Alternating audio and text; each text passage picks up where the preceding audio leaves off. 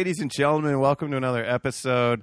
Uh, excited to have this guest on. He is the author of the co-author of the Straight A Conspiracy and the co-host of the Brian Callen Show. I recently heard this guest on the Joe Rogan Experience and loved hearing everything he had to say. Then started following him on Twitter and and really admired his trolling of libertarians and anarcho-capitalists.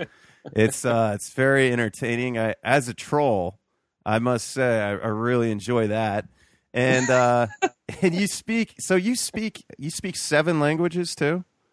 Uh, yeah, maybe a little bit north of that. They're all in various states of disrepair, though. Okay. Um, so they all sort of look like IKEA furniture after about four or five years. Well, yeah, it's if you really if you don't use it, you definitely lose it. Like I was, I remember. So when I first started, uh, when I was in Spanish, I was I was struggled with Spanish one, and then I got a job at Steak and Shake, and I worked Uh-huh. I worked back in production, and everybody else was Mexican. So I learned Mexican very well, and like I knew all the slang. But it helped me even when I was taking like proper Spanish, and I was always good with like the the writing and the grammar of of Spanish. And then I was really good at Spanish, and then I went away to college, and I lost all my Spanish. So I I went to Spain, and I can speak broken Spanish decently, and and it, it was coming back quickly. But it is amazing how quickly you lose those functions for for speaking a foreign language. Well, and I mean, I don't think. I mean, uh, there there is definitely degradation, and but a lot of, as you say, it's broken Spanish. A lot of it is that those pieces are then still floating around in your brain, and you just have to reassemble them. Yeah. Um, and you know that's the thing. I mean, because my, dad's Dutch, and uh, the Dutch, you know, everybody knows when you're in Holland that nobody is going to learn Dutch. Like it's just one of the great givens in human history that nobody wants to learn Dutch.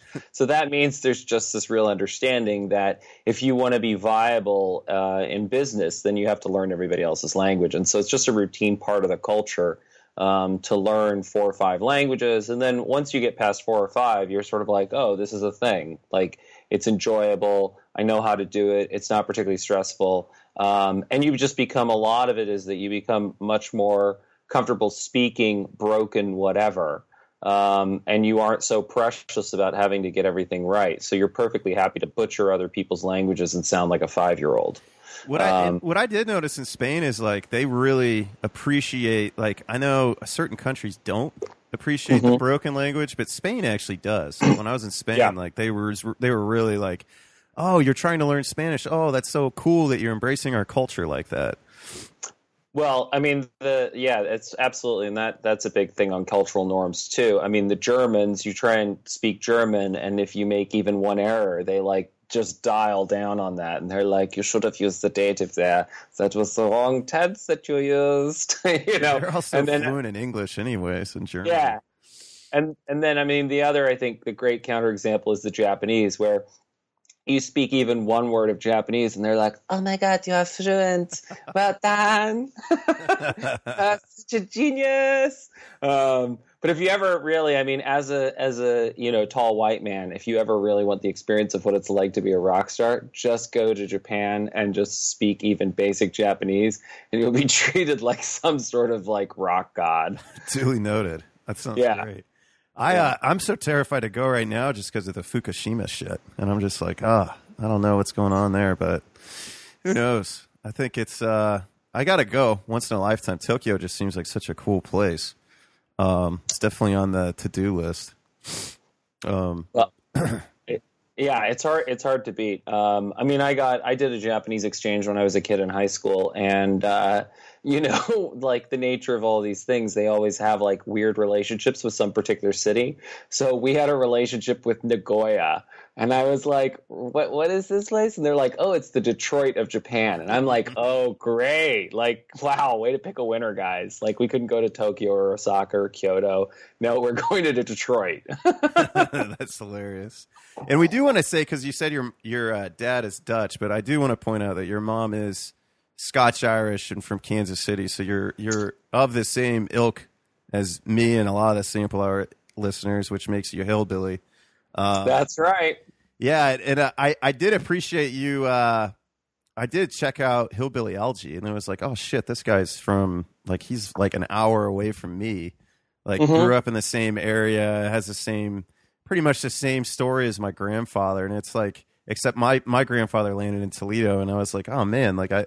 That's that's a weird thing. Like I'd like to talk to that guy. I don't know what I'd talk to him about. Like maybe just being a hillbilly, but I don't know. Like I I try to keep it more I, I, try to keep it more with let's reconnect with the roots and learn the old ways. And I think his his is his message is you can assimilate if you want to. Mine's like let's learn the old ways. I think it's like I feel like we have a contrasting message, and I don't think it's a bad thing. But like just the aspect of like he went to Yale Law School, and I I didn't finish college. I was just like, man, like this doesn't. I feel like I've been lied to. And then I was just like, you know, then I got into sales and I got more into entrepreneurship so it's been an interesting but I still like respect the story and I still really appreciate it because it's like, man, I just identify with so much of that of just like being the white black sheep and like you can fit in with other white people, but you're not necessarily the same culturally, if that makes sense.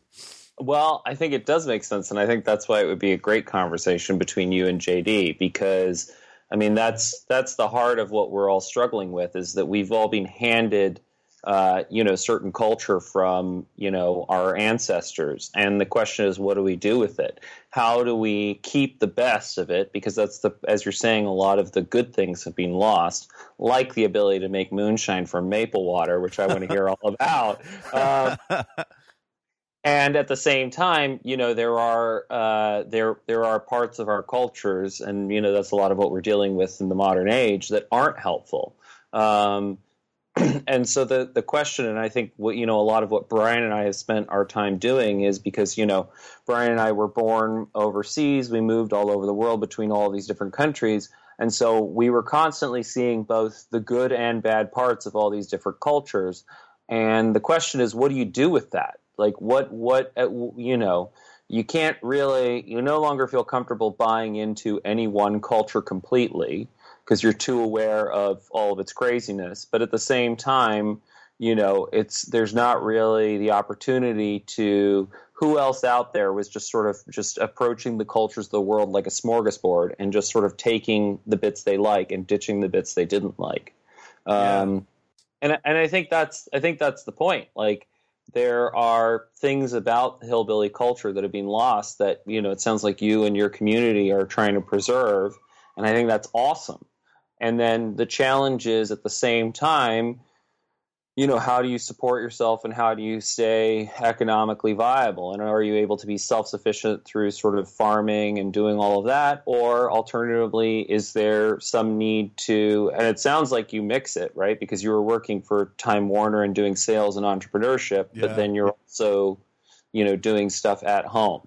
Yeah. So that's, that's interesting, man. So it was, uh, like I, I knew I don't, I don't, you know, my, my grandfather always had this thing to where, you know, I mean, like he grew up literally in the, the hollers and he couldn't, like, he, the, as soon as he turned 18, he, I think he was taking apart old railroad tracks and selling the metal. So he had enough because they weren't active and you could do it. So he had enough money and he was just going to take a train to Toledo because he knew there was jobs there. Like he heard all the way in the hollers that you could go get a job there and he had like uh, his right arm he could he can't ex- fully extend because a, a, horse stepped on it when he was a kid and actually wanted to remove his arm and his dad said i'll kill you if you do that. And he literally said that. And then so he uh, he went up and he started working on the railroad and it, they needed so many jobs that he never got the physical. And then he got the physical after working for over 30 days. And they said well look normally i'd say no but if it hasn't hurt you now i'm going to let you keep working and then mm-hmm. from, from there, he like he had a dump trunk business, and he, I mean, I think he had six kids, and literally, oh, this is an interesting story too, just about hillbilly culture. Um, so my biological grandmother, I never knew, and she was just fucking crazy because my grandpa somehow got custody of six kids in the '60s, and so, but at one point in time, she had taken uh, my mom and all my uncle, aunts and uncles down to Texas and my grandpa and Uncle Bill went down there. And my mom remembers my Uncle Bill having a gun to her mom's brother and saying, Look, you're not going to come get these kids anymore. That's, we're not going to go down this road anymore. These are our kids. And, and so it's like, it's some very real shit from my personal history of like what my grandpa like he would do anything he could to provide for his kids and to make sure he could take care of them. And it's like it, it's kind of interesting now because you know just he was like my he was the guy that I didn't have a babysitter. I had my grandfather, so like I learned a lot of stuff as a little kid, like multiplication and all this stuff just from him teaching me, like just from carrying boards or playing cards.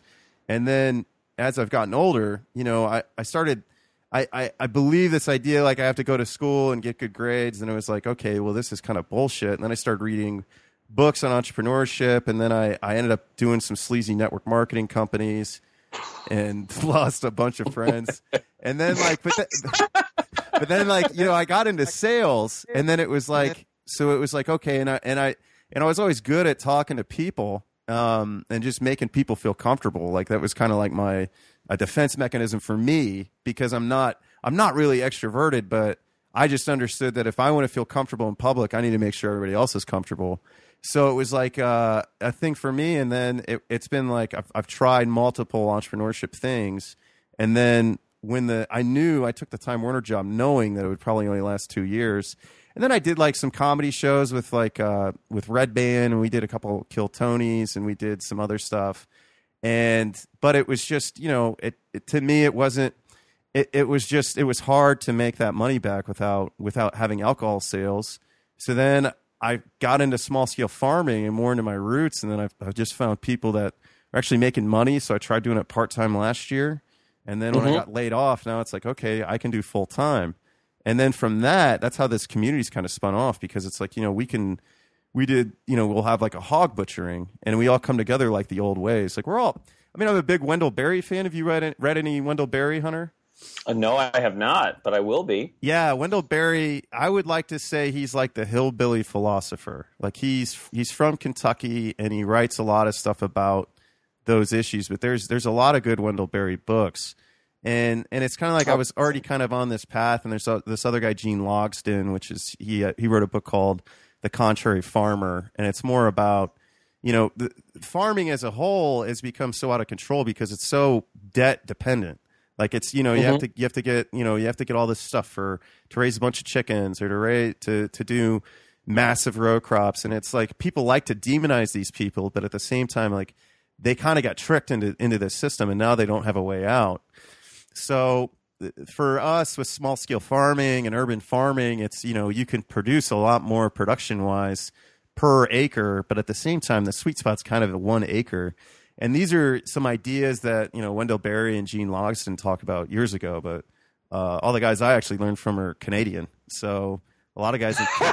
it's so funny, yeah, it's so funny. Like I, I learned from these Canadians, and then I found these hillbillies that were talking about it years ago. So it's uh it's interesting, man. I mean, but Joel Salatin, like he's a he's a focal point of of this whole food movement, local food movement. And I mean, you look at where he's at; he's right in Appalachia. So I, I feel like, you know, when you look at the history of hillbillies, especially, have you seen um uh, that History Channel hillbilly documentary with Billy Ray Cyrus? No, I haven't. I'll send you a link, but it it, it takes you through the history of mm-hmm. of like where the Revolutionary War really turned when they were trying to go through the hills and they tried to just stand in line and then the hillbillies had hunting rifles. And apparently mm-hmm. the, the term redneck came from when hillbillies were trying to rebel against the coal mining and they were trying to unionize. So they wore red handkerchiefs so they could determine themselves from the, the mercenaries the coal company was hiring. So they were Sounds called the Redneck right. Army. So that's where those. Well, anyways, keep going. Sorry. Well, no, I was just going to say, I mean, I think there's a lot of great stuff in there about what's awesome about the hillbilly culture because it is that Scots Irish culture. And I mean, you know, you say, oh, you know, I've just always been very good at talking uh, to people. And, you know, that's the gift of the gab. That's the old Irish, you know, way. And it's, you know, passed down and the accent may have changed. Um, but that ability to, you know, uh, so many of America's great preachers, great writers, uh, great storytellers have come from that Scots Irish culture. Um, and you know uh, that that long history of American rhetoric, a lot of it is that, and that's where you know it's also it's not just that white redneck culture, but also that black redneck culture of yeah. rap, of gospel, of all of these things. So, I mean, I think it's it's very easy. So often when people talk about the redneck culture or the hillbilly culture, it's so easy to focus on the negatives of violence and disorder and whatever else it may be. But it's not. I don't think. To, to me, I think the opportunity. I the, the way that I always explain this and think about this is there's that great quote that John F. Kennedy says where he had he says. Um, Washington, D.C. is a city of southern efficiency and northern charm. Um, and, and, I think the great opportunity always for America has been to become a country of southern charm and northern efficiency. Um, and the, that's never something that's being done. And I think that that's a culture that we could evolve and take the best of, of both cultures and ditch the worst of the other culture. Um, that's hard to do though, because you, you pointed oh, yeah. out before, like, because we are a hurting culture that that is why we get so fucking crazy about protecting our families and uh and property. Yep. And it's and there's keep going. Sorry.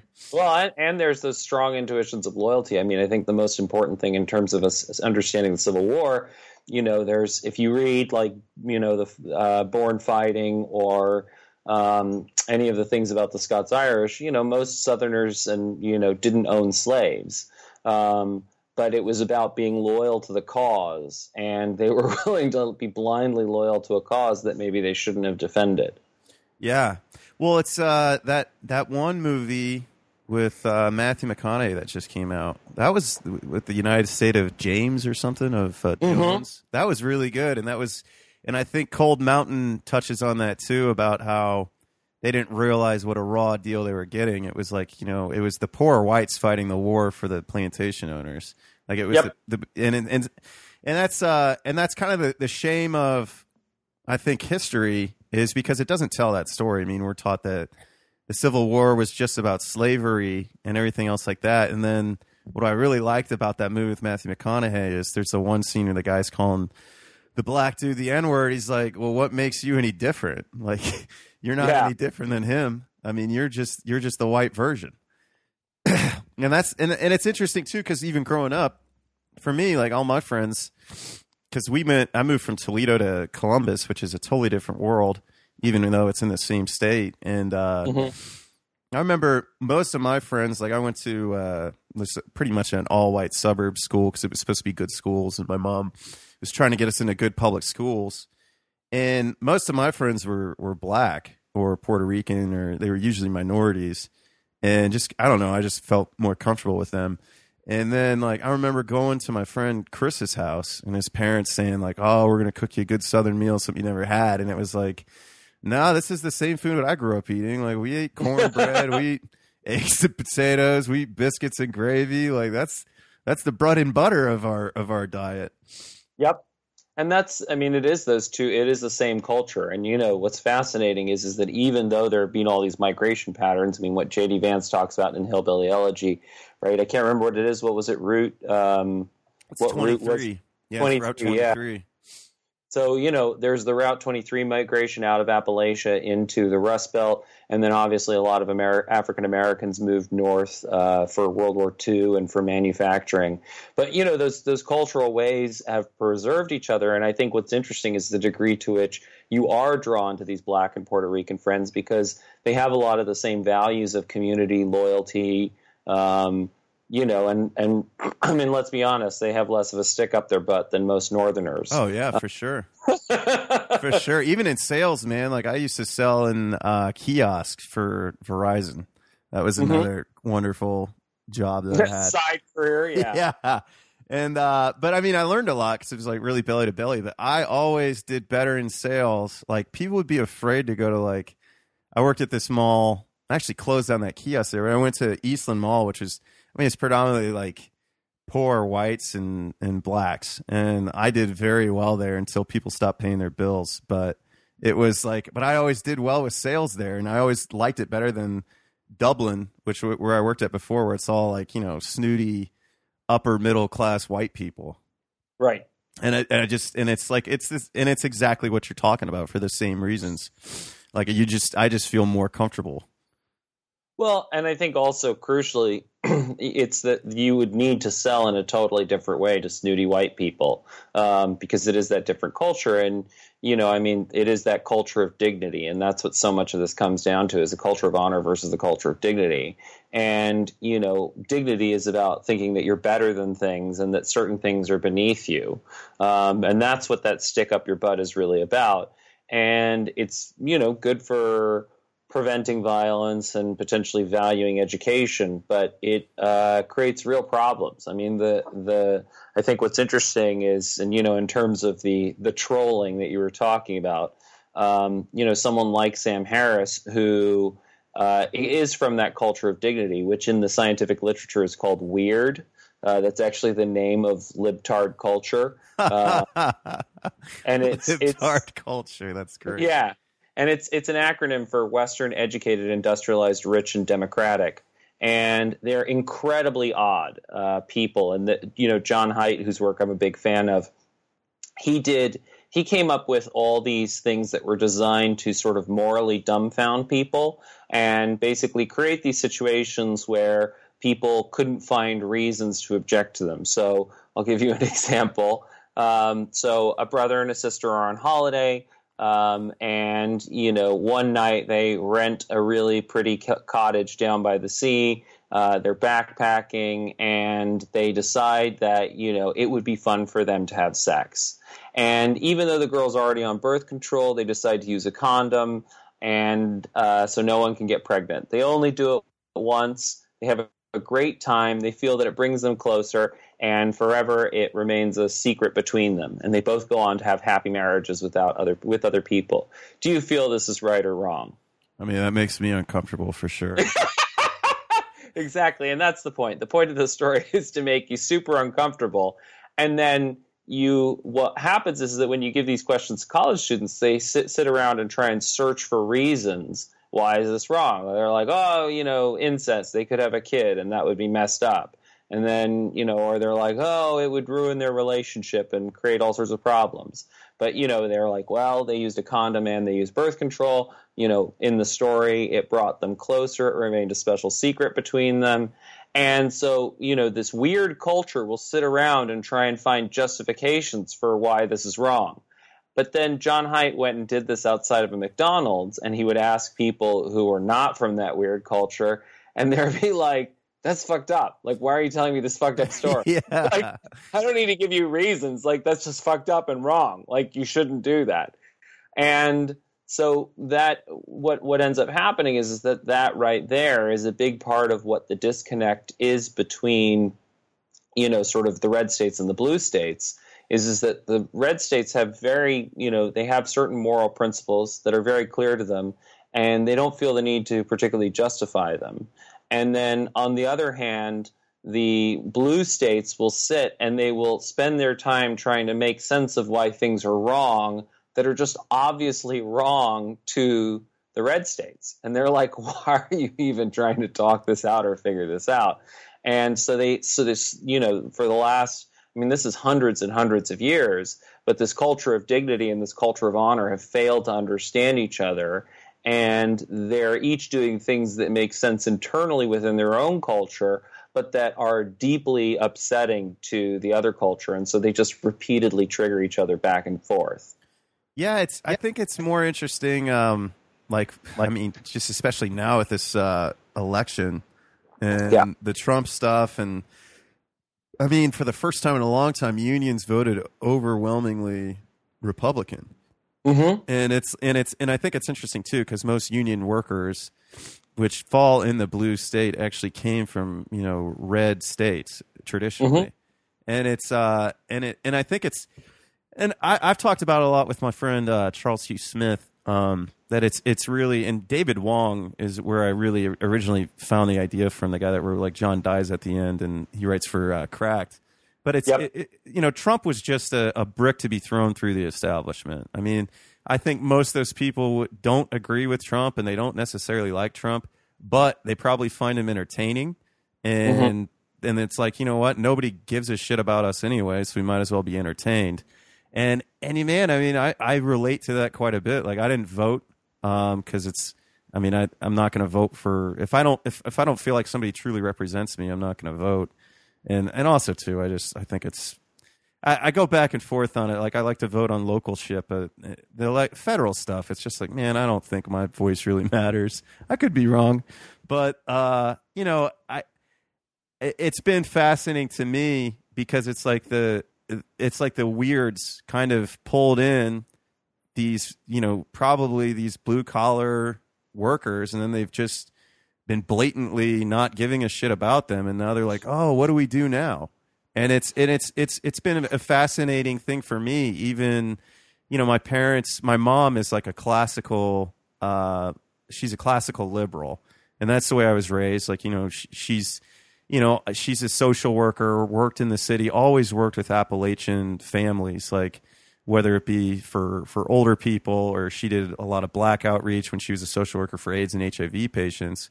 So like she kind of, you know, she wears her heart on her sleeve and you know, she might say, you know, she really believes in redistributing, you know, things, but also she's a person that g- always gave out of her own pocket when she probably couldn't afford to. And like mm-hmm. really lived those morals where I see a lot of the kind of SJW liberals that are saying, "Oh, we need to redistribute uh, wealth or we need to things aren't fair but they, they don't have any skin in the game unlike my mom. And so it's i feel like it's this huge transition right now. And i think a lot of classical liberals don't even know that now they're they're considered conservatives or they might not they might even be a part of the new conservatives that are being classified. And it and it to me i mean and, and i've heard it say and you know I, you guys had a great interview with jordan peterson who really has kind of been a, a focal point of this cultural war in a sense of because that's really what's going on. Well, and the key thing is understanding how do you, you know, sort of show off socially within the different tribes. Yeah. And I've got a buddy who, uh, Dave, Dave, his last name is actually Colon, um, but you know, it's spelled C O L A N. Um, but so Dave Colon, um, I always feel weird every time I say his name, but uh, Dave, uh, Dave always says, you know, in an honor culture, you sort of prove your worth to the group by sticking with the group no matter what the cause is. And in a dignity culture, you prove to your worth by standing up against the group. And so that's so much of, you know, what Jordan Peterson is talking about and dealing with this with these social justice warriors is it is just a defiant – you know, oh, you know, gay rights and transgender, that's not enough. Like, you guys are oppressive, and I'm going to stand up for the rights of the oppressed minority. And the oppressed minority is this virtually non existent population of people who feel that either, you know, he or she are overly limiting and that we should have 70 different gender pronouns. Yeah. Uh, but so they've they've just sort of run that idea of dignity to this to this you know I mean they're fighting injustice that isn't even a sizable injustice or or or that isn't even practical. I mean, I, so much of this, I think, you know, to bring it back to the beginning of the conversation, comes down to linguistics. Like, there used to be a you know a two form in English, and it was thou, right? And the English language dropped thou because they didn't feel that that extra pronoun was useful. It didn't convey anything that you doesn't. Um, so, what do you think happens if you have 70 different gender pronouns? How many generations do you think that's going to survive? Uh, I think, none. yeah, not. the point is, is that words are tools. And, you know, when words no longer have function, we ditch them. And yeah. then when we need new words, we invent them. But, the, you know, you can try and enforce 70 different gender. Um, back there. Sorry. You try. You were. You cut out there briefly. You yeah. said when you try to enforce seventy different gender pronouns, and then it kind of cut out. Oh yeah. So if you try and enforce seventy different gender pronouns, all that's going to happen is, is that you know the users of the language define the language, and they're going to be like, nah, not going to learn all those words. And you know, kids uh, kids do this naturally in terms of reshaping the language, where they constantly are you know, they're trying to do things like say, you know, I eated the pescetti, and they're reshaping the language to make it easier and easier to speak. And then, you know, we tend to correct that and say, no, it's I ate the spaghetti. Um, but you know, the they're inevitably over time the sort of the trend of languages they get simpler and simpler. Um, to be more and more useful. So if you look at, for example, I mean, I think the, the best example of this is so you're going to learn a Swedish verb today. Congratulations. and it's the, it's the Swedish verb to be. And so, you know, in English we have I am, you are, he is, she is, we are, they are, and so on. In Swedish, it's jag är, du är, hon är, är, de är. So what happens is that over time, they were just like, yeah, we don't need all those variations with am, is, and are. We can just have are. So uh, the same thing would happen with these 70 different gender pronouns if you actually did play it out, is, is that pretty quickly the next generation would be like, yeah, that's dumb, not doing that. Um, no, that, so that makes sense. It's just so silly. Yeah. Uh, yeah, I 100% agree. It's it just seems uh it's just ridiculous and it's and, and what's interesting too is like a lot of older people that consider themselves liberal or democrats still have no idea even about the craziness that's going on on college campuses. Like I talked like I talked to my mom about it because my mom will like cuz I'll be trolling blatantly trolling on Facebook and like some stuff like i posted something about men's rights and i didn't even know there was like this crazy group called men's rights. Mhm. and my mom like just started going on. It was something about circumcision. And i i, I literally will try to just kind of troll and then try to get a conversation going out of it or filter out crazy sjws that i might be friends with. And uh and it's it's it's just kind of interesting because my mom is just so uh she's just so naive to what's going on with with that. And i just look because my mom's like 58 and i just imagine like always been hardcore democrat. And and i just imagine that it, you know it's interesting because you hear jordan peterson talking about well biologists don't realize that they're the next person that this group is going to go after if they keep their Yeah. momentum. And and it's it's interesting because you know I, I look at people like my mom and it's like you know eventually my mom could be in that next group of people that they don't even know that they're going to be considered oppressive and all this other bullshit or oh you're part of the white patriarchy and all this other shit. And it's it's so it's so crazy. And it, and it kind of um you know you talk about I, it was really interesting hearing you talk about you know the dangers of fundamentalism.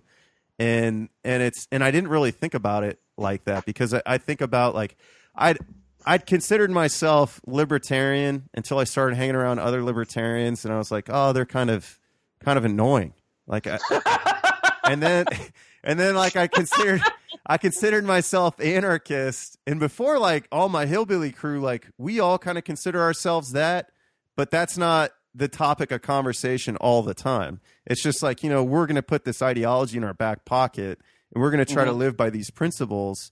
And, and, but it's like a lot of times you go to, like, I, I've been to, to, I met some cool people at these festivals too. So I don't want to, like, I went to this, uh, my friend Alma has this thing, the Jackalope Freedom Festival, and there's a lot of cool people there, but it attracts everybody. And there's, and it, I just feel like even at like, and it feels the same way when I, I went to go see Milo talk at uh, OSU, um, which my buddy actually caused him to break his phone, which is actually a funny story.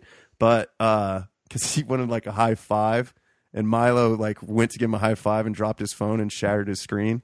And Oh, it, man. it was pretty funny, but you know, even there, it's it's not that different. Like I just feel like it's just a different group of like fundamentalism is just a way I think for people to to feel like they're better than other people. And, Yep. and and I don't know if you notice the same thing with the. I'm sure you do with the because it's like when I hear you talk, I'm like, you know, I, I'm sure Hunter has similar values that I have. Like I think he probably is for less government. He probably is for more freedom and less regulation. But at the same time, when you talk about you know the extremists or the fundamentalists, it's like you know that makes a good point, man. They're so fucking annoying, and it's like, well, what are you doing besides talking and complaining? Like, are you actually are you actually it, like it, it, to me? It's like there's a there's a crossroads to where you just talk about the stuff that you're against, and then you realize that it's just going to be more productive to to get on a pulpit and talk about the things that you're really about. Yeah, and I, I think the key thing is also is is that that small group of whack jobs destroys the reputation of the reasonable majority.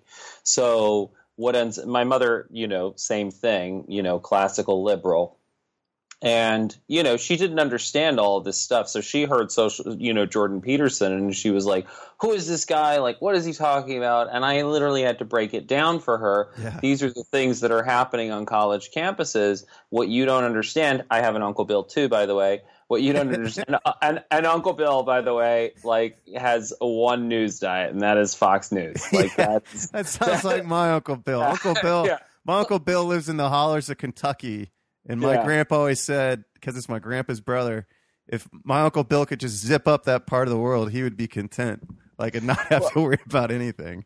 It must be something about Uncle Bill's. I don't know what it is.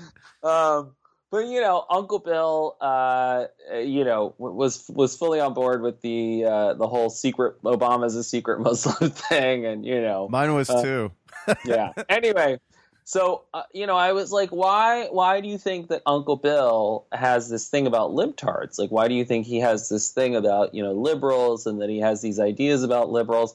Even though his own sister is a liberal and is clearly not thinking all of these wacky things that he thinks liberals think. And it's because Fox News takes stuff like the behavior of social justice warriors on college campuses and plays it nonstop on Fox News. So a small group of whack jobs can destroy the reputation of, you know, what is frankly a fairly reasonable group of people like your mom and my mom.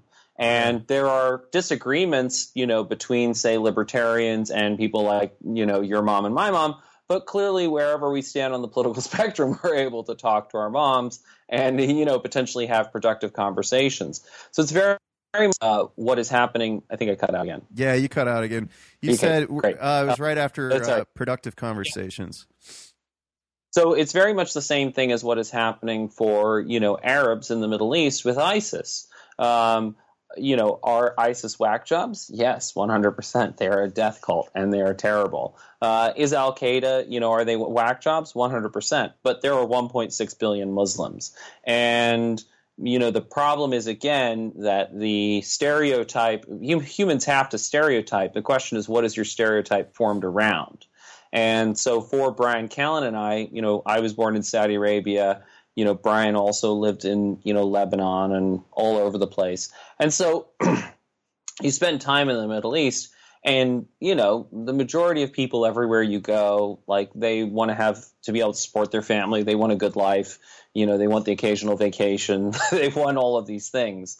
Um, and then what happens is though is, is that what you see on the news is this fringe majority that uh, is just on some bizarre ideological trip and wants to feel superior to everybody and utterly screws up the conversation. Um, yeah. Well, because they, yeah. Yeah, I, 100% agree. Like growing up in Toledo, like most of my friends, uh, like Toledo's really close to Detroit and Dearborn's in Detroit. So, like, there's a ton of Lebanese and there's a mm-hmm. ton of Middle Easterners there. And I mean, my one of my best friends, his mom is actually hillbilly, and his dad is from Lebanon. So, like, you know, I always got along well, and I'd always go there for Ramadan and feast and eat great food. And it's, I feel like a lot of it is, you know, go eat dinner with these people with people, and you'll see most these families are just like us. They share similar values. We might we might have different religions. I mean, I I think they're crazy for not enjoying delicious bacon, but that's just me like I don't know how they do it, but at the same yeah. time, like you know, if when it comes to food, if you want to eat good meat, you know, you could get halal meat for pretty cheap, and, the, and chances are it's going to have a lot less hormones in it than something you would get at a normal grocery store. So sorry for interrupting you, but I'm a, I'm 100% on on the same page as you. Well, but I think that's I mean that's the key is food. You know, when you sit down with people and you break bread, then you have a totally different re- uh, relationship with them and their culture. And then your stereotype is formed around your buddy who, you know, has a hillbilly parent and a Lebanese parent. And, you know, now you uh, interpret everything that happens in the Arab world in a different way. And it's the same thing with libertarianism. Like, I've met people who, you know, a lot of people are like libertarians or whack jobs and what they're actually reacting to are those super, you know, fundamentalist ANCAP libertarians, and that's their impression of a libertarian, where they're like, "Oh, you're the guys who want to remove all government and basically take us back to the Stone Age." Um, where there is a competition of violence and everybody has sort of private militias. Yeah, warlords. That sounds fun. Somalia. Yeah. Let's do that. And so the it, what happens is is that these words like liberal or conservative or libertarian, so much of the basic breakdown in conversation becomes about how different people are interpreting them. So, libertarian or even anarchist means one thing to you and your buddies, but then you say it to somebody else and they're reacting to a totally different thing. They're reacting to some, you know, ANCAP guy um, who, you know, wants to essentially pare back all government. And you're like, no, that's not me at all. Um, and so that's so much of why the conversation has turned so unproductive is because there are these very uh, emotionally charged individuals who are trying to feel better than everybody, who are utterly fucking up the reputation of everybody else. Yeah, and it's weird too because I do kind of fall in the category of let's roll back all government, but uh, a, a lot of it is revolved around me. It's like, mm-hmm. man, I'm a responsible adult. I don't need this bullshit. Like, why do I have to pay food police to say that I'm organic? So fuck that. Like, if you want to come see my farm, you can see I don't spray any chemicals. I have really healthy soil, and it's like you know, I for me, it's it it's like kind of this weird idea because like you know you go down that path and then you're like oh let's you know let's be voluntarious let's let's embrace the non-aggression principle and let's do that but the other aspect is man if people are desperate and like you know it's it's just like why you want to always have a contract with somebody even if it's your friend or i'm, I'm even mm-hmm. for a contract when you get married even if neither of you have money and it's just so you can remain friends because when people get desperate and their family's involved and it comes to feeding their family man that person that's rational or well as we know nobody's really rational but like that person who is like this this loving person to, in your life can quickly flip a switch if their family's involved or if it comes down to feeding their family. So it's it's something I toy with quite a bit in my brain. Like you know, it, I personally, I'm not a fan of most governments. I think I'd be more comfortable. Like I mean, ultimately, I think it, it, a government if we rolled back to less federal government and more kind of city state sort of thing, I think that would work. But then even then, it's like, well, now we have to. What about the um, what about the? Uh, uh, there's a word I'm thinking of. What about all the consequences of all the bad shit the U.S. has been doing over the years? Like, if we if we do get rid of our military, what's going to happen? And then it's like, so I don't know, man. Like, I think it is something to to think about and contemplate. So I think in in my my philosophy in my fantasy world, we would have city states, and I think, you know, I, I think for me that's why it's like, you know, I'm I'm really trying to be a local food guy. Like, I mean, my my step is to kind of create a create an aggregator and have it grow from just supplying restaurants with salad mix and microgreens to growing into having something to where my friends and I can create a co-op and then you know you can get your meat and vegetables and everything from us for most of the year. And I think that's ultimately, you know, that's creating an impact locally in in something that I believe in, and I think it is getting us more closer to rolling back globalism. But at the same time it's it's uh you know i mean yeah let's play it out. Like what if what if what if all of a sudden we didn't have a federal government? It'd be chaos man. I mean there's yeah. people that that do just behave because there are police. I mean there are people in our world that are monsters as jordan peterson would say and there's monsters inside that they haven't tamed and if you remove police a very real thing happens to those people and they don't and it's they're going to change the way they act. I mean, so man, it's it's something I, I struggle with, and I think ideologically, I, I, I think that you know the state is a monopoly on violence in a lot of ways. However, you just can't remove it. Like there's there's no way. I mean, there'd be too much backlash. Well, and the, the key thing is realizing that the point of the state is a monopoly on violence and you know that's i think the the where a lot of people get tripped up is they don't understand that what they see as a what ancappers see as a bug is actually the feature the core feature of government. Um, and so that's you know if you look at if you look at the evolution of human societies you have small scale tribes. And then what happens is those tribes routinely go and wipe each other out. You know down to the last man. They'll kill the babies. They'll do the whole thing and so what ends up happening is, is that creates a competition of violence between those tribes. And so now what those tribes do is they band together with other tribes. And so now you have band level societies where now you have three tribes against one. Well, that provides you with a certain measure of security from violence. And then over time, you build larger and larger and larger confederations of people until you end up with, you know, the Babylonian Empire and the Egyptian Empire and the Chinese Empire. And then, you know, what that does is you have to, that, you know, although Pharaoh is terrible, what Pharaoh is doing is, is that he is acting as Hobbes's Leviathan, where he acts as essentially this godfather type figure, this tyrant who uh, keeps the people in line. And because he has unchecked power, he robs them blind. Yeah. you know, and he, he oppresses them and he enslaves them and he does all of that. And so then what happens is that to solve that problem, you then have the evolution of rule of law, which is really what happens with England and the Glorious Revolution, where now even the king is accountable to the law. And so that makes a slightly more accountable society. And then you have democracy. And the point of democracy is, you know, now the power of the government rests on the power of the people. And so there are even better accountability mechanisms. Now, part of what's happened in the United States is that those accountability mechanisms have broken down because people are not voting, or they're disengaged, or they're not well informed, or uh, you know, there's factionalism has set in where people uh, who might be able to productively compromise aren't able to have productive conversations. And we're really, you know, reaching the end, I think, of a, of a historical cycle where when you have an external threat like the Nazis and like what happened in World War II, the country comes together. Um, and there is a level of unity and a willingness to work out differences. And in the wake of World War II, uh, the big concern was actually that there wasn't enough political difference between the Republicans and Democrats. They were on the page, same page too much um, because they really talked out their differences and they figured out what they wanted to do. And then what happens is that as you get further and further away from these big sort of crisis events, the social glue that holds the society together begins to break down.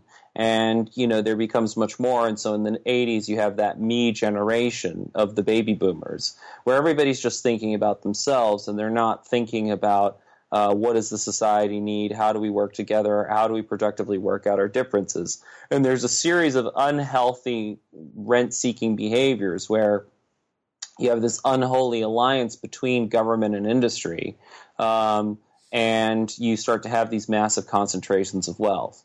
Um, so I think that the challenge is, and a large part of what Bryan and I want to do with mixed mental arts, is to basically restore accountability to leaders all over the world by creating a well-informed populace yeah. um, that, that, has a framework for being able to make sense of these issues and to be able to do things like call out the fundamentalists in their own midst because uh, you know there, the, so much of this division that that exists globally is because of there are people who profit from that division. That's yeah. their whole stick. That's their brand.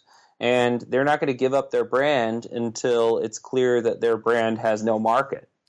No, I mean, if, I mean that makes hundred percent sense because you look at just key fundamentalists of atheism. You have you know Sam Harris, and you have uh, the uh, that British guy, biologist oh. guy. oh, Richard Dawkins. Richard Dawkins. Um, yeah, and they make money from being atheists, right? And it's yeah. and it's kind of weird too because it's like atheism's reared its it's like there's even the divide in atheism now because I think most SJWs consider themselves athe- atheist, and and it's it's it's kind of weird to see, and it's like I remember the point to where atheists became more annoying than born agains, and it seemed like it happened in the mid 2000s, uh, yep. like around 2005 2006. Like it, you know, it stopped being you know proselytizing Christians and it started being proselytizing atheists that say they don't have a religion, or, but they don't necessarily see their own dogma. And then it's it's like, well, I don't want to identify with them because they're so annoying. And I feel like, and that's and but do you do you feel the same? And it's it's kind of like I feel like that's been my path of who don't like because there was a time where I was Catholic, then I thought I was more atheist, and now I think I just kind of have my own beliefs. And then it's just like the further you get away from labels, it's like the more comfortable and the better it is. I mean, you're you're just you know you're just Hunter or I'm just Drew, and and I and I and I would rather instead of locking myself in a box and saying I have to believe this because I'm an atheist, like, or I have to believe this because I'm an anarchist, and based on those principles, like, I can't have government or I can't have this idea of uh, anything like that. That it, you know, it it makes you more dynamic as a human to to kind of sort things out. Like, I think I think reading Scott Adams's blog this year has really kind of helped me with that, and like just and it's interesting too because you know he he talks heavy about persuasion and then my friend uh, Brett Veinotte from School Sucks podcast, he started uh, playing some old Tom Woods clips of Jonathan Haidt on Tom Woods. And then I, I listened to Jonathan Haidt on your guys' show too. And I heard you kind of saying the same thing. And it's, you know, the, the faster we kind of realize that we're really not rational human beings, the easier it is to kind of get yourself. And I think, you know, like Scott Adams kind of says it best, you know, you're, you're rational when you're balancing a checkbook or doing a math equation or something like that but you know you're never you're never thinking without your emotions. And you, you've talked about that too. And and Jonathan Haidt even says you know if you're if you're looking to persuade somebody you persuade the elephant which is your subconscious mind not the not the driver of the elephant who's really just that's your conscious mind um, I think that all makes sense of what I'm trying to say uh, Hunter. No it makes perfect sense. I mean yeah so the a lot of a lot of what this comes down to, and you know, there are many paths to it, whether it's the Scott Adams path or the John Haidt path, um, or you know, the Buddhist path, or even actually the Christian path, is this understanding that humans are being driven by their intuitions all the time. And, you know, that's the elephant. And we have the ability to, you know, we have this rider, which is, you know, the ability to reflect and to see, do my intuitions make sense? Like, oh yes, I'm really attracted to this girl uh, who has a tramp stamp, but you know she did say that thing about how she had to go powder her nose, and then she came back and there was like a little blood trickling from her nose, is this like a really good idea? Is this like real dating material? And so the writer could kick in and you could start to like be like, oh, but she's so hot and train wrecky. And then, you know, you can have that fight with yourself where you're like, yeah, but probably not a good idea. I do have a job interview first thing in the morning. Do you think that's so, like the, the hillbilly in us that white, trashy white girls are just kind of kryptonite? I, I, I think, I mean, I think it's not, it's not just trashy white girls. I think there is something uh, definitively sexually attractive that I do not understand about my own brain about train wrecks. Yeah. Uh, um, because like also like I mean you know Russian women like just so emotionally unavailable and haughty and condescending and just like uh, you can there can be a lot of crazy there. Yeah, uh, but then also too you gotta. St- they always have family members that are Russian men too, and that's the scary. Yeah. I mean, I, I'm cool with a lot of Russians. There's a lot of Russians in Columbus, but I remember I was working at this nightclub and we had a lot of Russians that would come through and my buddy and I kind of set the parameters of even if they're interested, stay away from the Russian women. Yeah. Because it's just like, man, they, they do, man, it's just like they, they're a very tight group and you do not want to piss them off. Nope.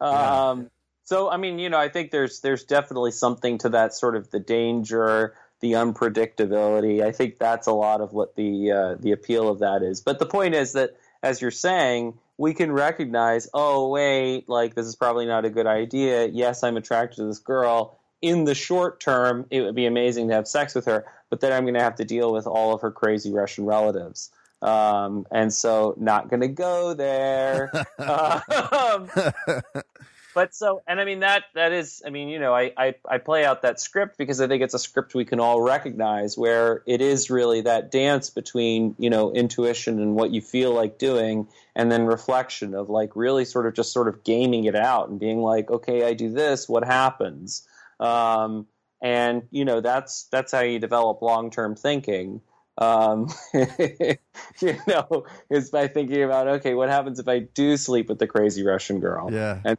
and then you sort of like look over to the right and you're like, ah, yes, Vlad and Ivan. That's what happens. Um, so uh, yeah, and and I think um, I think you know the the more we all understand, and I mean this is where the culture part becomes so important. Is you know the Russians have picked up a culture, the hillbillies have picked up a culture, the weirds have picked up a culture, the Arabs have picked up a culture and that it, the the opportunity for all of us and the challenge for all of us is to now reflect and sort through a lot of this cultural baggage that we've picked up and figure out what are the parts that we like and we want to reconnect with, like you know this sort of small scale farming, and what are the parts that we want to you know move past, uh, like being a psychotic Russian. Um, or, or, a psychotic hillbilly. Or a psychotic hillbilly, yeah. I mean, you know that I think that JD Vance does a great job of sort of outlining the the price that hillbillies often pay for uh, their propensity towards violence that is maybe a little higher than the weirds. Um, yeah, no, I mean, my grandpa was always kind of. It's weird because, like, I remember we'd always go to like different. My grandpa's just a frugal guy. Like, I've never paid more than a thousand bucks for a car just because he kind of mm-hmm. taught me how to shop for cars that you could fix for cheap or or just I'd always manage to find good deals or they find me. I remember we were at this auction and the gate was open. We were looking at these cars and this guy was being so disrespectful to my grandpa. Like if the guy would have been disrespectful to me, I would have blown it off. But because mm-hmm. it was my grandfather, I was ready to lose my mind and murder this guy. Like yeah. I was like, why are you talking to him like that, man? Like you're the dumbass who left the gate open and like my grandpa's like, buddy, you need to you need to calm down. You need to yeah. calm down. And it's like, and it's like, it, it, and it was just such a weird thing. Or it's, it's the same thing. If somebody, I mean, just like JD talks about in that book, if somebody was talking about my mom when I was a kid, oh man, it's fighting time, or just anything like that. And it, and it, it took me a while to get most of that out of me. But even then, like sometimes it just clicks. Like if I see somebody standing in my yard that shouldn't be there, it's like, mm-hmm. oh man, it's time to fight. Like, what are you doing in my yard, man? And then yeah. if, if they're just like a salesperson or something, like usually it's like, okay, I can tone it down real quick because I can relate because I was in sales. But mm-hmm. otherwise, mm-hmm. it's like if they're just some kid hanging out or some adult hanging out in front of my house, I want to know why they're what they're doing there. Like, what's your deal? So, and the violence kind of comes. That's all. That's my point. Sorry, Hunter. Well, and I think that's the point. The violence kind of comes, and you know, in terms of you know, how do we move towards a better society and how do we, um, you know, a lot of that violence that is coming is, you know, this old cultural stuff. And so we can deal with it and work through it. But I think the interesting thing about, like, part of what I love about what you guys are doing in your community is that, um, you know, humans need tribe and they need community. And I think that, you know, that's so much of what's broken down is uh, the ability to sort of have a local tribe. And so I think ideally, as we sort of start to think about what does society look like, you know, you need these, you need really strong local communities that then build up into regional communities and then build up to the federal level. Um, but where all of those levels are holding each other accountable and really checking each other's power. Yeah, yeah, I think that's the nice thing. Like we don't, nobody's nobody's in charge here in our community. I think people like to gravitate towards others, and I think like other people inspire people. Like I, you know, hopefully I inspire people with my podcast, or I always try to show up to our events. But you know, my good friend Greg, who I get buy my pig from, or you know, I never thought I would be butchering my own chicken or my own turkey last year, and I fortunately met Greg, and he was listening to the show, and then we just started doing you know, holding events, and it was like, you know, he needed help butchering birds, and instead of sending it to a butcher, we could do it all on his farm, and then mm-hmm. we'd all we'd all learn a skill, and he'd help out. He gave us all a free chicken, and and it was the same thing with you know Thanksgiving turkey time. Like I, you know, they're all heritage breed birds, so you know, I, I thought it was pretty cool to butcher my own Thanksgiving turkey and take it to my grandfather, who you know always said to me, you know, buddy, you know, it's good that you're learning these skills, but you always got to keep in mind that I knew these skills because I had to to survive. And it's, mm-hmm. and it's so it is kind of a flip of the switch because now, you know, you're learning these skills are, is more of a privilege in the actual sense of the word versus, you know, this is what we have to do. And so it's it's good to, because if there ever is a time to where I, I have to lo- know how to do it, I know how to do it. But I think it's just skills that you don't want to forget, whether it be making your own alcohol. Like I make my own meads, um, I make my own ciders, and it's it's pretty easy to do. Um, you just get some honey and you just use different recipes. Or if you know a friend that a secret friend who has a secret still and wants, wants access to your maple water. Like I tapped, I tapped because it's a weird thing, Hunter. Because in Ohio, apparently it's legal to have a still, and it's legal to have the product of the still, but it's not actually legal to use it. So I don't, yeah. I don't know how that works. There's these weird, goofy laws with it, but you you know, I tapped my maple tree because I was like, well, I think that'd be cool to do. And then I check it. I'm like, oh shit, I got five gallons. I'm flying out to Florida tomorrow, and this stuff goes bad quickly. And that's the whole Mhm. thing. Whenever like maple water is really good for you, and it tastes like a better coconut water. But when Mhm. you like when you get it from a store, there's so many preservatives in it that it's just not the same thing. It goes bad pretty quick. So because there's a there's a natural yeast in it, so it will actually start to ferment on its own. So my buddy came and got it, and he was actually like, "Oh man, I didn't get a chance to tap a tree. I've been wanting to try to make a whiskey out of it." And I was like, "Well, listen, man, you can have all this. Just give me some some maple." So he made me a maple whiskey and a maple shine, and the maple shine is at my grandfather's. Maybe allegedly, I'm not going to say I actually have it, but if if, if I were to have this shine, it would be there.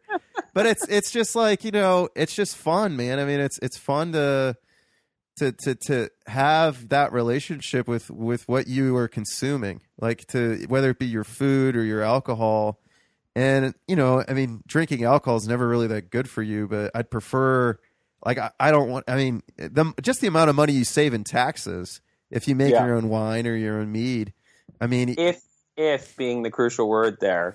yeah yeah If. if if you're actually doing that i think it's actually legal to make my own mead i just can't sell it um, Okay. So I, I can say that, but yeah, if but you know, you get a gallon of. uh I mean, if you're just doing like a hard cider, you get a gallon of cider and you can just throw yeast in it, or a gallon of apple juice and just throw yeast in it and back sweeten it, or you know, and you and you have a gallon of booze for like eight or ten bucks versus a six pack which of craft beer, which is ten dollars. So it's uh I just you know it, it just gets you kind of closer to the old ways, and I think even the same with working up a pig or tomorrow or no today's Thursday, so Saturday we actually because I'm almost out of half a pig that I got in uh, October, and I've just been. I mean, I, surprisingly, I was surprised about how fast. Like I have some some cuts that I'm going to save for my smoker, or even like learning how to use a smoker. That was something else that I wanted to learn how to do, and uh, so um, I'm kind of run. I ran out of ground, and I made all my own sausage and everything, and um, so I was looking to get some 100% grass fed beef, and then we found a guy who was just looking to downsize. Like he was he was breeding, so he had an extra an extra bull he doesn't need, so he gave it to us for a really ridiculously low price. So, but to save money, we've never we've never done this, but we're gonna work up our own our own bull. So we're gonna we're gonna kill it Saturday, and we're gonna humanely kill it. Like it's not gonna feel pain, hopefully. And then uh, then you have to let it hang for a week, so the rigor mortis gets out, and then we're gonna then I'm gonna get my quarter of a cow, and I'm gonna butcher it myself and grind it into ground and so it should be should be fun, man. I mean, it's going to take a lot of time, but it's like you know that's time that is well spent. It's not something that I don't mind if I'm not getting paid. Like I'm just trying to use my, you know, it's something that I'm interested in doing because it's like you know how cool.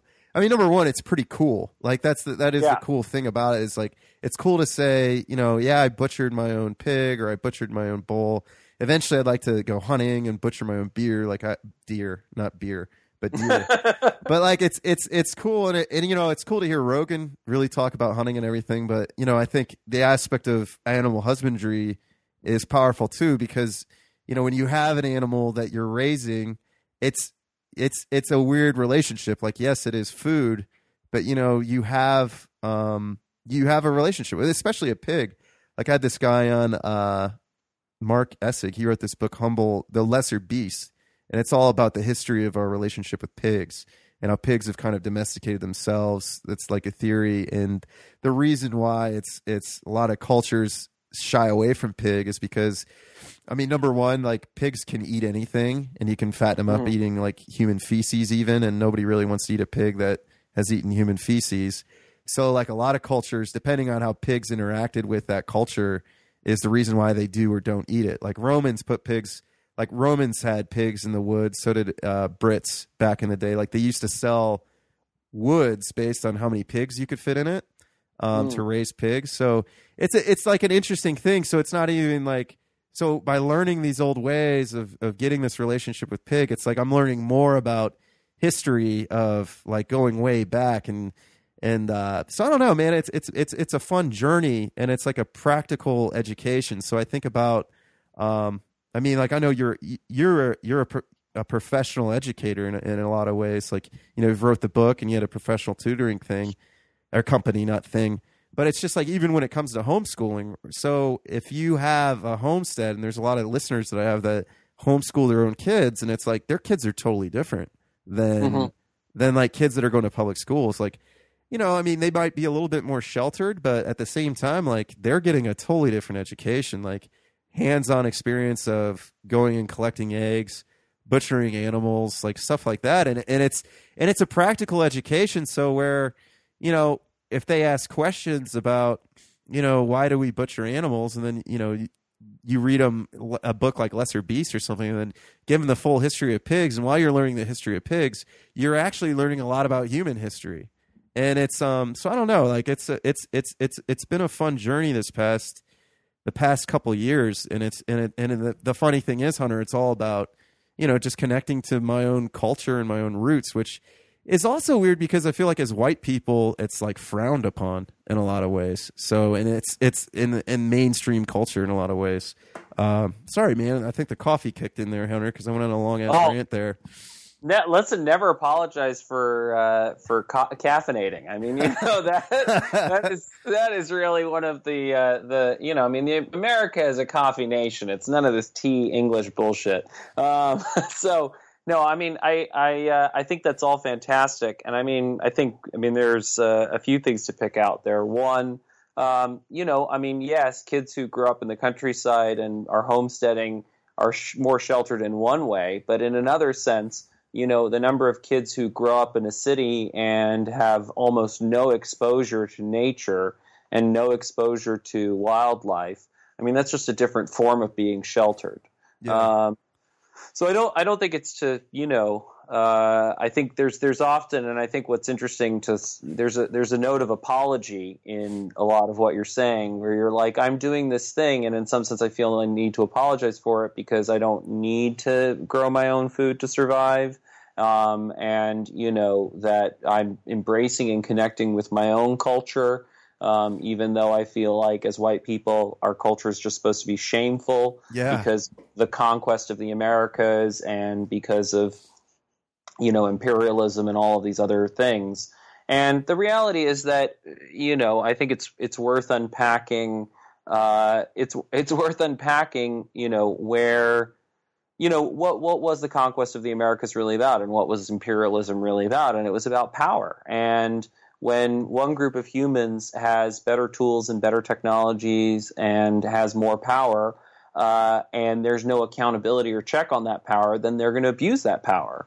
Um, and you know, some of that was a deliberate, intentional abuse of power uh, in some of the imperialist experience. Sometimes there was a genuine desire to try and make things better, and then a lot of it was just ignorance. Um, I mean, crucially, so many of the, so much of the reason why Native Americans were wiped out en masse was because the Europeans brought over all these diseases like smallpox uh, that Native Americans had had no exposure to and that that you know why was Cortez with 300 men able to defeat the Aztec Empire? It's because they were mangy, disease-ridden Spaniards. There's, uh, there's actually a good uh, book too um, about how livestock animals actually helped take out the Native Americans too, because they would just let the cows and pigs roam free, and the mm-hmm. cows and pigs would take out the uh, natives' crops like oh the, yeah. the wild crops that they would put somewhere.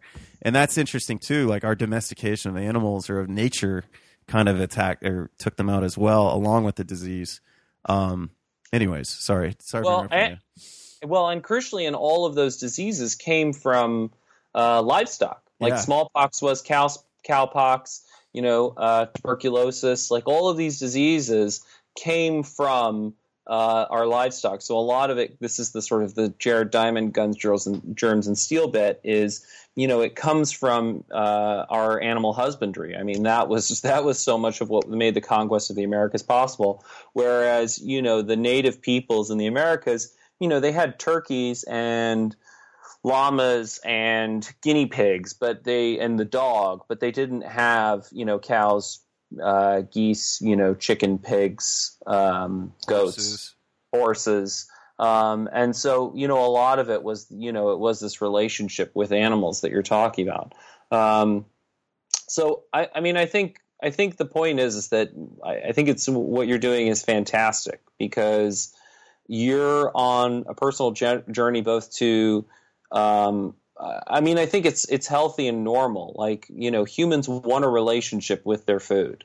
Um, that's something very primal, and we want to feel connected to that. And I think that it's important to realize when your culture is what's insane, not you.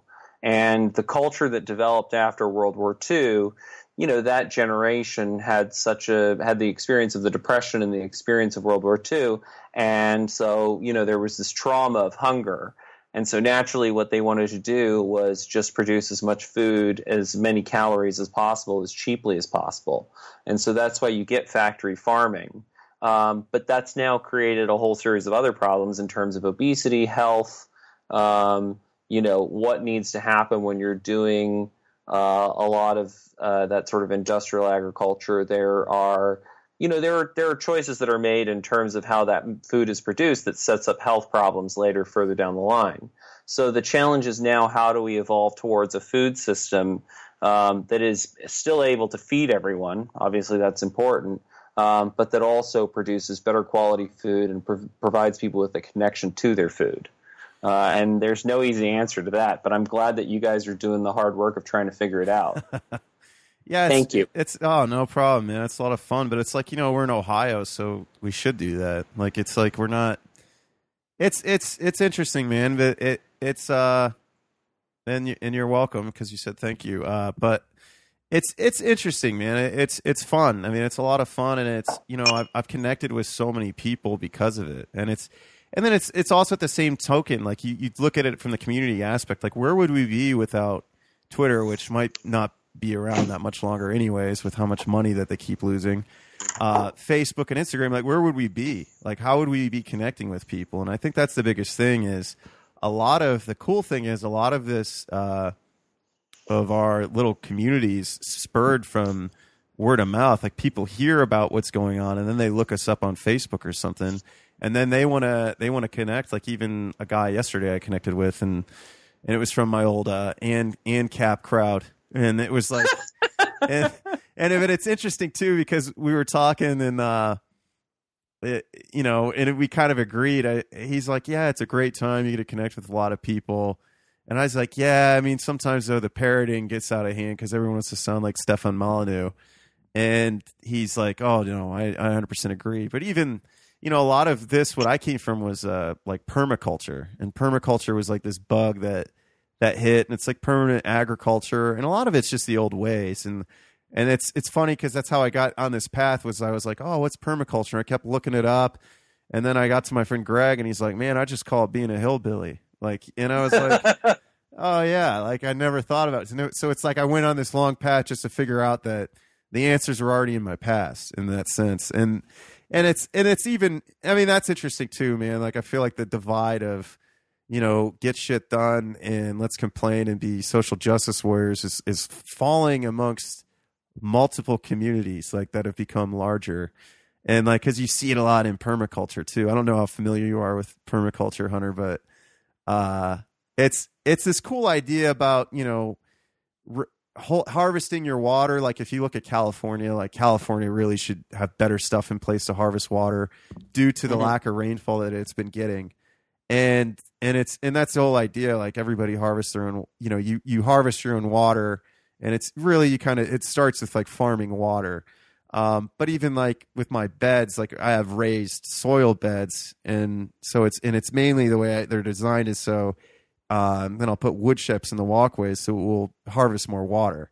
So i'm trying to keep as much water as i can and then you know you do different things to the land like terracing hills and stuff like that but you know people make it more about you know trying to sell stuff. And it and it, and it gets taste it's it's not tasteful because instead of actually going out and doing stuff and trying to work with nature the land you see people that are just trying to monetize off the fact that oh get your pdc and so and it's like a per- permaculture design certificate and then it's just basically like a, a McDojo black belt in a sense. Like it's mm-hmm. to me, it's really similar to martial arts, where people are like, oh, I'm a black belt in karate, and it's like, oh, you're really good at getting your ass kicked by somebody that knows how to fight, and it's and that's and that's kind of it. Like you know, people like get these PDCs and they spend a thousand bucks and they know a little bit more than what they did before when they really just need to get their hands in the soil and Yeah. do shit, man. And, and that's it's the same thing with you know fundamentalists and caps. It's like you know I want to sit and complain and debate people on Facebook or or I want to debate Hunter because his his co-host is a libertarian and and Hunter shits on libertarians and it's like, well, dude, why don't you prove? Why don't you just say how you created this awesome business? Like, I mean, when I when I look at you know like an an ANCAP move, like in my opinion, from if you were looking at it from a philosophical aspect, to me, it's always like entrepreneurship, right? Like you make if you want to make a difference, make a difference with business. Like that's that's Yep. a, that's a prime way to do it. So Uber, like Uber is a is a prime example of that to me, or Airbnb. Like you know, you look at things that people hated. Nobody ever talked about that great experience they had in their taxi cab, but now everybody's everybody uses Uber. Now Uber will deliver you food. Or now, like one of my side hustles right now, because I'm in between like the season and everything, is I'm delivering food for this company called Skip the Dishes, and it's like, you know, I can make like twenty bucks an hour doing it, and then I just put aside money for taxes and expenses, and it's and it's and it's and it's all through business. So if you want to make a real difference, in my opinion, you, you do it with business or you do it with community. I mean, you do it with the you know ground level innovation, which is what I feel like we're doing with our community because it's you know my goal is to figure out a way to where we can all get paid and we can all like everybody because a lot of people just kind of have part-time or like farmsteads like it's not their full-time gig. And and getting in the commodity market i think is it's it's a hustle because scalability is a bitch especially when it comes to raising animals. So uh, you can make more money with produce and it's easier to get into to restaurants and everything with produce.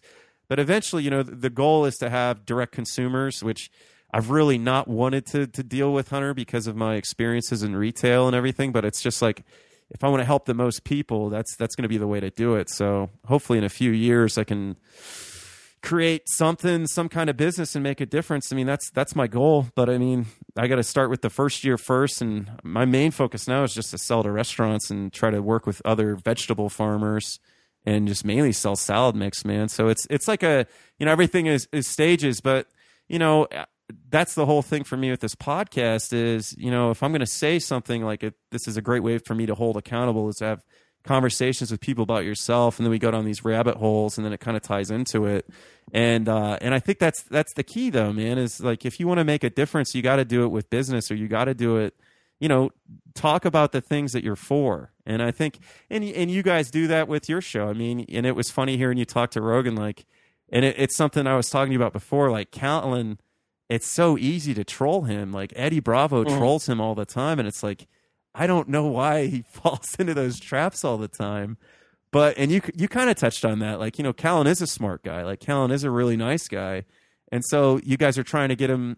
You know, you were trying to get him with all these professors because that's. I mean, so I mean, let's talk about the Bryan Callen show, Hunter, a little bit because uh, you're the co-host there, and you help get these brilliant guests, and uh, we can talk about what is it? It's mind mind mental arts. Is that what you said? mixed mixed mental arts yeah. Yeah. so so i mean you know bryan uh you know the the after i was born um bryan's dad was my dad's boss and so after i was born the first house that i went to was the callen house so i've literally known bryan for my entire life the only person who knew me before that was you know my mother and the doctors so um the uh, you know and so like bryan and i have we've moved all over the world and we sort of floated in and out of each other's life and then i moved out to la and you know wanted to act. And you know my mother was like oh jesus you're moving to la to be an actor. This is like my worst nightmare. Please call bryan callen. He's literally the only person i know in hollywood so i called up bryan and bryan said okay this is great like you know i'm going to save you 10 years you're just admit that you're an actor, admit that you're a writer, and we'll get you into an acting class. And then he proceeded to send me to a hotbed of Scientology. Like it would be hard. it- The, the acting class that he sent me to, you would be hard pressed to find somewhere that was more thoroughly a recruiting ground for Scientology than the place that Bryan Callen sent me. So um, I went there. It was a, a, a very fascinating, amazing, interesting experience. Um, and then along the way, Bryan and I would, you know, run into each other at family events, and would just start talking about books and books that we'd read and books that we enjoyed. And, um, you know, D- Dov Davidoff, the stand up comedian who's a buddy of Bryan's, has this great thing, this great bit about what LA is like.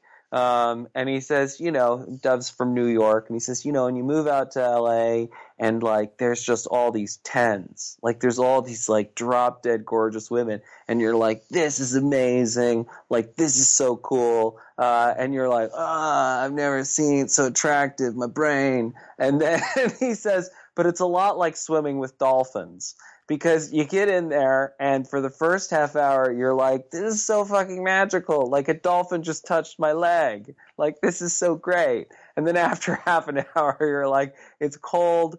I'm wet. Somebody please throw me a book. Um, and you know that is that is really the experience. There's no shortage of gorgeous beautiful people. But at a certain time at a certain point all the style of la it just becomes very empty and you want some substance. Yeah. And so out of that, you know, Bryan and I sort of ended up clinging to each other like two drowning men in a sea and just started talking about books. And we would talk about books. And Bryan had this podcast which was called Man Thoughts. And, you know, he was booking guests, but, you know, he wasn't really taking the time or the effort to book decent guests. And so it was all, you know, uh, there was, you know, MMA fighters um, and then uh, a lot of porn stars. They were just a lot of a lot of porn stars and some comedians. And I said, you know, Bryan, like you have how many downloads? And he said however many downloads he had.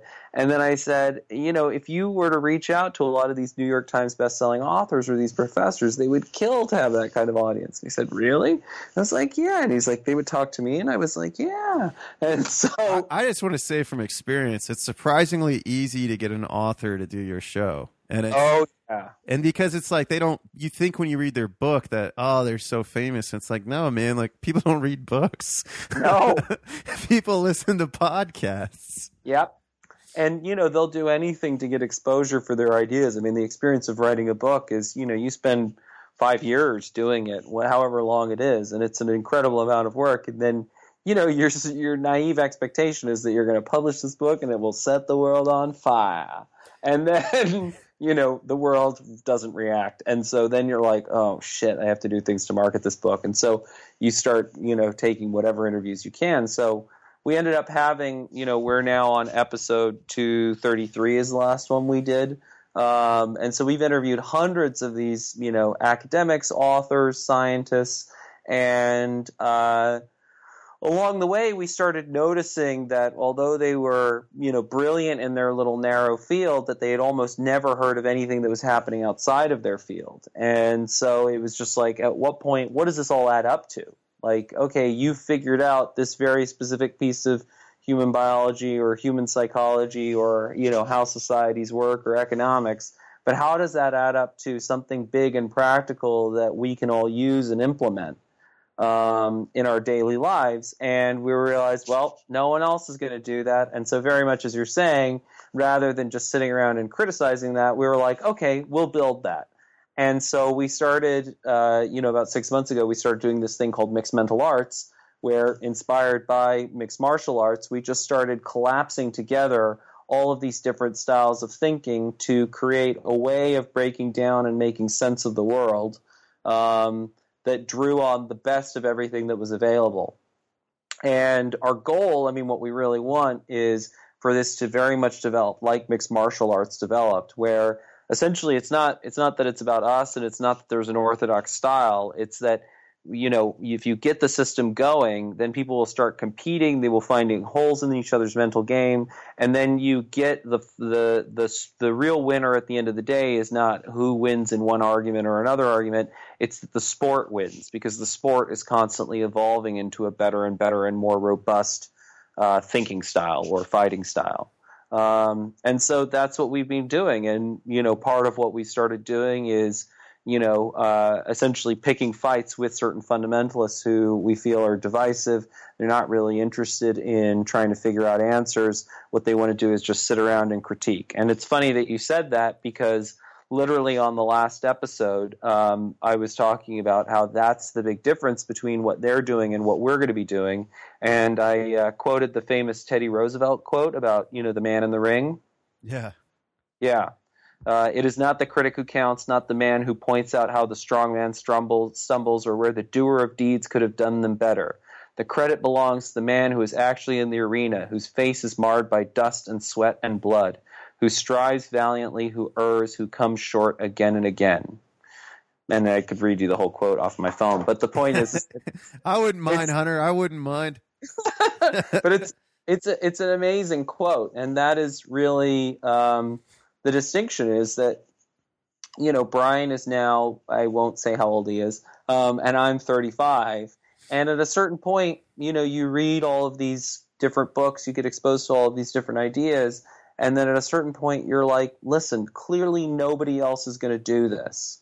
Like nobody else is going to collapse together all of this different science and research and all these different books and all these ideas into practical ideas that anybody anywhere can use. And so we were like, okay, we'll do that. And this was, you know, this isn't the first time that I've done this. It was the same thing that Katie O'Brien and I did with the Straight A Conspiracy, where we read all this neuroscience and psychology and we're like, this is fantastic. Every child should know about this. But clearly, academics weren't going to do that. And they weren't going to do that because the incentives of academia are to have a tiny little field that belongs to you. And so there's this massive territoriality where they talk about interdisciplinary work, but they don't really do it. And so we just were like, uh, we don't care, children, and we're going to do this for the kids. So we just sort of took anything that was useful and we collapsed that together and we put it in a book that was the book we wished we'd had in high school. Um, and so Bryan and I are just doing very much the same thing with mixed mental arts. We're just like, okay, we're going to read everything. Uh, we're going to build a community of people. So what's great about conversations like this is I end up being exposed to new ideas that I had never otherwise would have found. Like I didn't know about Wendell Berry. Now I'm going to find out about Wendell Berry. It's great. Yeah, Wendell, Wendell Berry's great. He wrote. Uh, I'll send you some recommendations. My friends at uh, Hand Hewn actually turned me on, and actually, so he uh, we read. He has a, a a poem about turning the pig into human, and it's just about um, we read it. It's like a thing. It's a ritual we read before every time we we start to work up a pig, because you know it's if if you shoot a pig and you miss, if you don't hit it the right spot, like because ideally, so when you butcher a pig, you shoot it in the head with like a twenty two and it knocks it out unconscious. So then you can stick it and it won't feel any pain. But you know, if if you rush and the whole idea is when you read the poem, it, it kind of gets you to slow down, and so you don't rush, so you don't you don't actually hurt the pig, because you know we mm-hmm. don't. I mean, is is is uh, con- popular to contrary belief of people that call me um, a murderer and stuff for killing pigs is that you know I don't I don't want the pig to feel any pain at all. Like I mean I'm I'm a very I'm, I'm an animal guy. I have three cats. I'm almost a crazy cat person and I don't. I, I, mean, I love animals. I'd hate for them to to feel pain. So, but unfortunately, I like to eat meat, so I I need to cultivate that relationship with my food, and that's it's, it's important to me because I, I want to be conscious with what I'm doing, and I want to have like a an intent about you know what I'm doing with my life, and I don't want to be.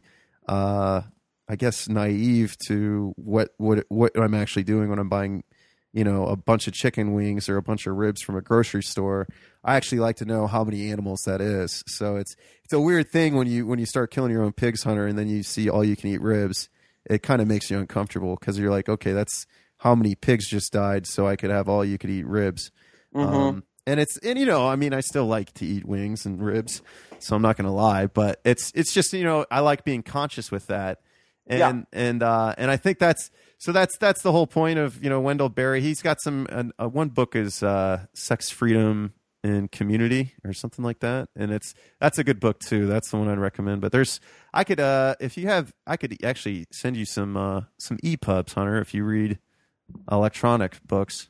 Um, are these are these legal EPUBs or are is this uh, in the moonshine territory? Well, so I found them. I found them legally on the internet that people were sharing. Uh, a lot of his books aren't actually in print, so they're not electronic prints. So you would have to get them off Amazon. Um, so you can support Wendell. I think Wendell's eighty eight. So he's getting up there in age. I'm trying to get him on the show, but it's hard to get an 88 year old on your show because they don't usually use things like email and stuff like that. So, well, where does he live? He lives in Kentucky, so I might have to drive down and find his farm and just invite myself on his property.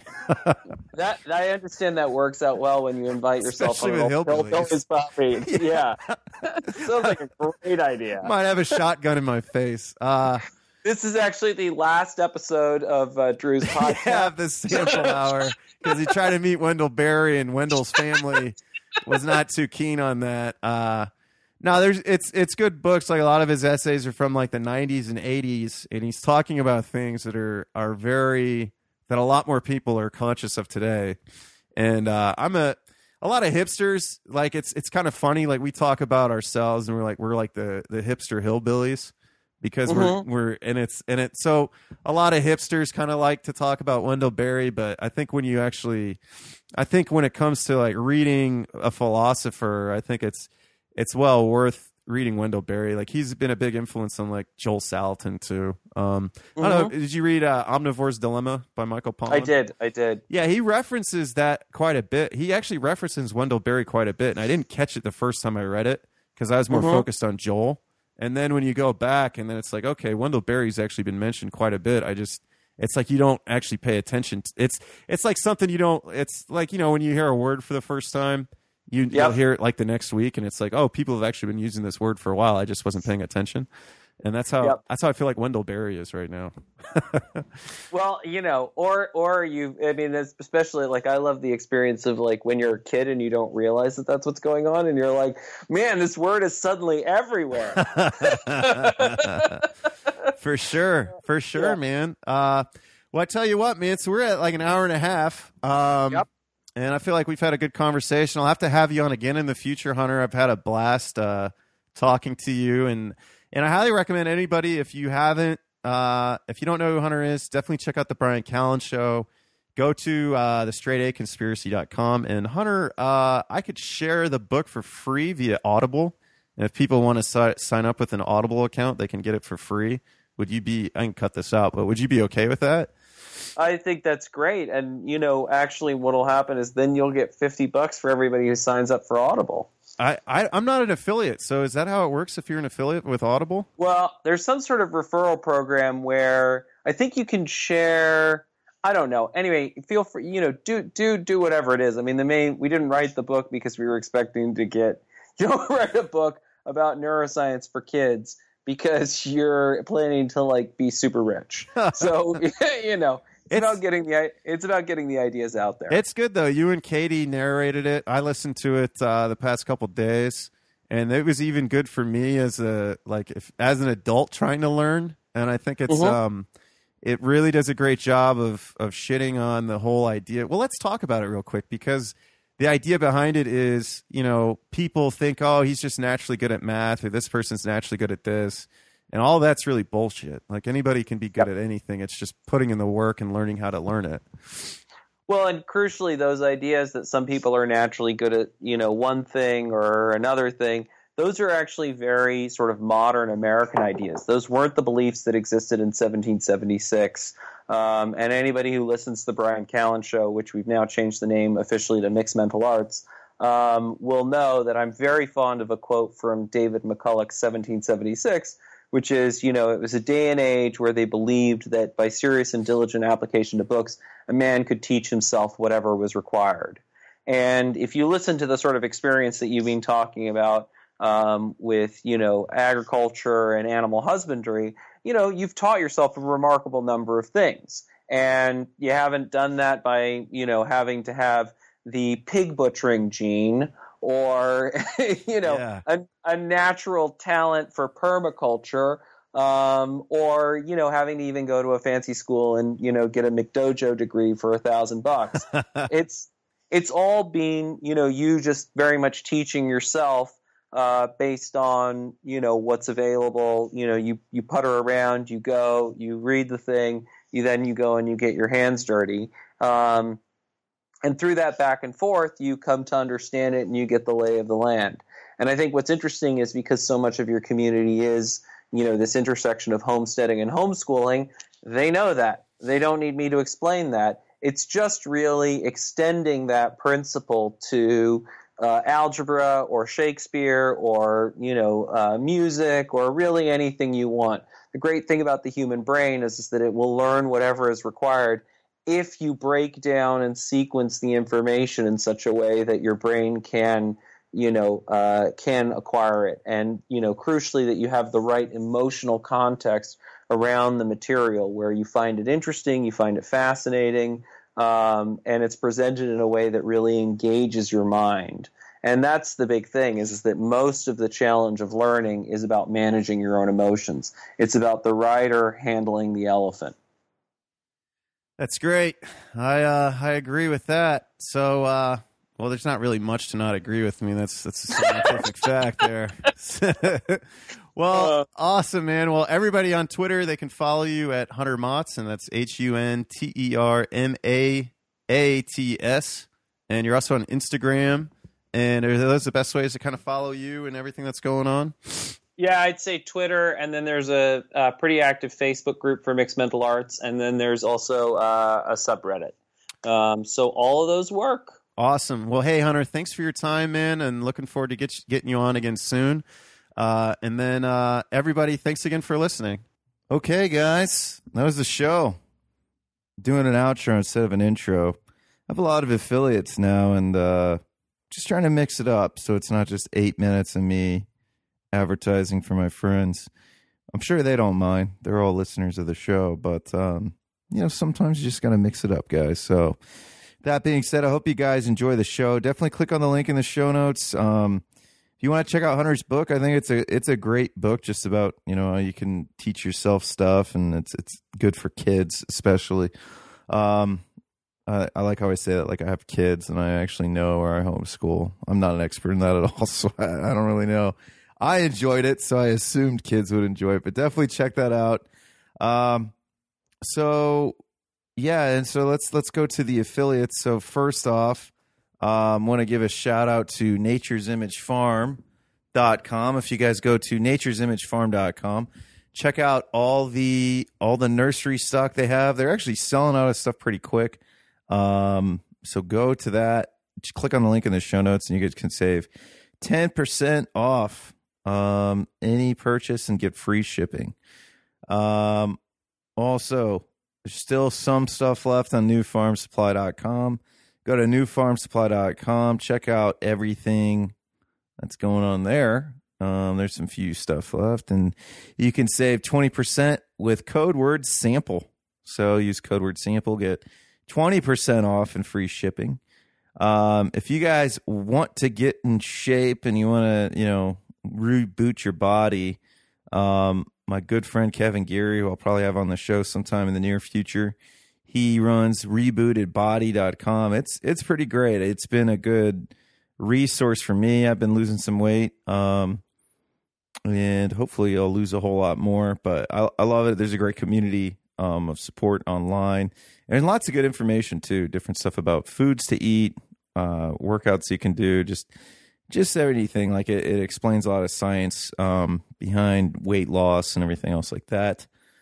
Uh, if you want to start a podcast, um, actually had a buddy that doesn't even listen to the show ask me about starting a podcast. So I'm a big fan of podcast blast off. So if you click on the link in the show notes, um, you guys can sign up. And if you sign up through my website, I'll take, you know, uh, Nathan Frazier, who is my buddy who runs podcast blast off and that's what my podcast is hosted on he actually does consulting with you to get started to make sure you get focused and everything but i i would gladly you know help you as well. I've been doing this for almost five years you know it's like four and a half years. So i like to think i'm i'm pretty good at my craft. I thankfully have some listeners that uh, will tell me when my audio quality drops as senior farm manager Nate says, "Yeah, he really he really crapped that podcast stuff." So, shout out to uh, Nathan Burns.